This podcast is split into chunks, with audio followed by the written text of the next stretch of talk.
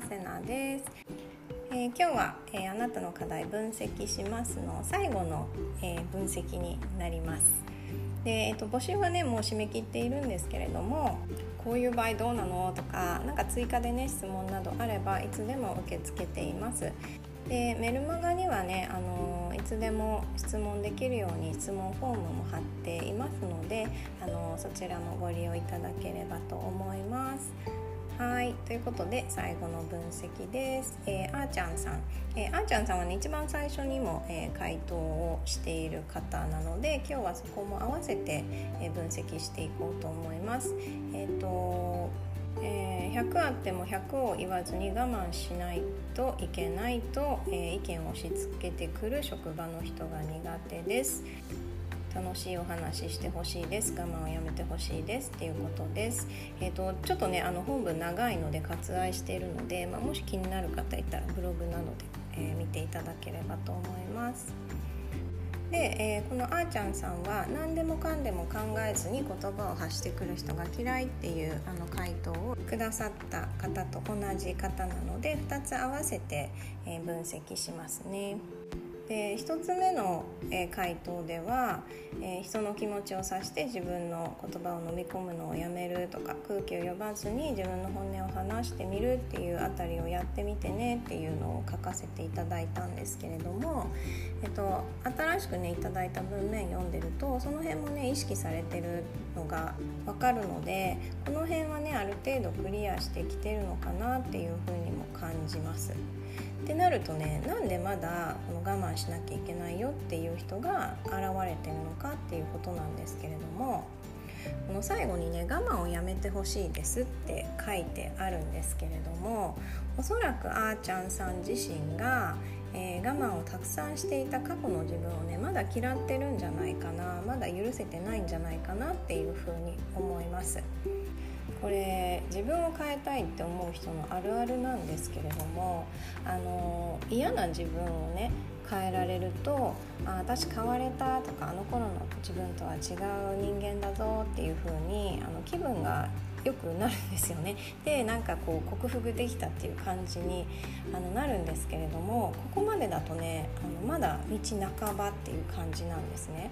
でこの状態ってどういう状態かっていうともうあんな自分にはならないぞとかもうあの自分は過去のものだから今の私はあんなんじゃないよっていう感じなんですね。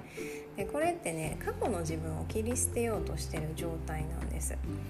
えー、昔の自分はかっこ悪いとかダサかったとかダメだったっていう風に自分自身をねジャッジしてる状態なんですよね。なのでえー、あーちゃんさんは例えばね過去我慢ばっかりしていた自分とか人の顔色ばかり伺ってた自分とか本音を押し殺していた自分とか逆にね自分の意見を押し付けてしまってた自分とかそういう過去の自分をまだね許せていないのかなっていう感じがします。つまり、えー、我慢をするのは良くないこととか意見を押し付けるのが良くないことっていうふうに自分の中にまるは良くないことこれはやっちゃいけないっていうのがあるとそれをしてる人を裁きたくなっちゃうんですね。で最終的にどこに行き着きたいのかっていうと何でもいいよねとか全部ありだよねっていうところなんじゃないかなって思ってるんですね。我慢してもいいししなくてもいいし本音を言ってもいいし言わなくてもいい、えー、意見を押し付けてもいいし押し付けなくてもいいっていうところに最終的にいけるのが個人的には一番楽なのかなっていうふうに思ってます。でそれって結局ねどんな自分がいてもいいよねっていう深い自己需要につながってるんですね。我慢しちゃう自分でもいいし我慢しない自分でもいい本音を言えない自分でもいいし、えー、言える自分でもいい意見を押し付けちゃう自分でもいいし、えー、人の話を聞ける自分でもいいっていう風にどんな自分でもいいよねって思えるとそもそもダメなことがなくなるので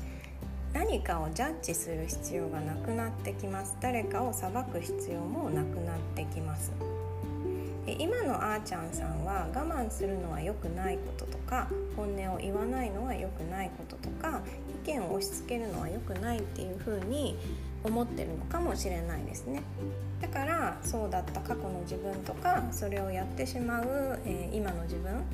もあのダメだよっていう風になくそうとしてるんじゃないかなっていう風に感じます。だからこそ我慢をしてる人を見ると変えたくなるんですよね。でねまずやっていただきたいのは過去の自分をねぎらってあげるっていうことです。で今の自分から見ると過去の自分ってえなんであんなことしてたんだろうとか何であんな風な考え方だったんだろうとか思うことってたくさんあると思うんですね。だけどあの時の自分はそうしかできなかったしそれが自分の精一杯だったんですよね。それでも一生懸命幸せになろうと頑張ってたし一生懸命生きてたんですよね。周りの人のことも一生懸命考えてたしその時々で一番って思った選択をしてきているんですよ。それが今の自分から見たらすごく愚かな 選択とかねダサい選択だったとしてもあの時の自分はそれが精一杯でそれが一番いいと思って自分なりに考えて選択をしてきたことなんですよね。なのでそんな自分をまず目いっぱいねぎらってあげる。まあ私頑張ってたんだなっていうふうに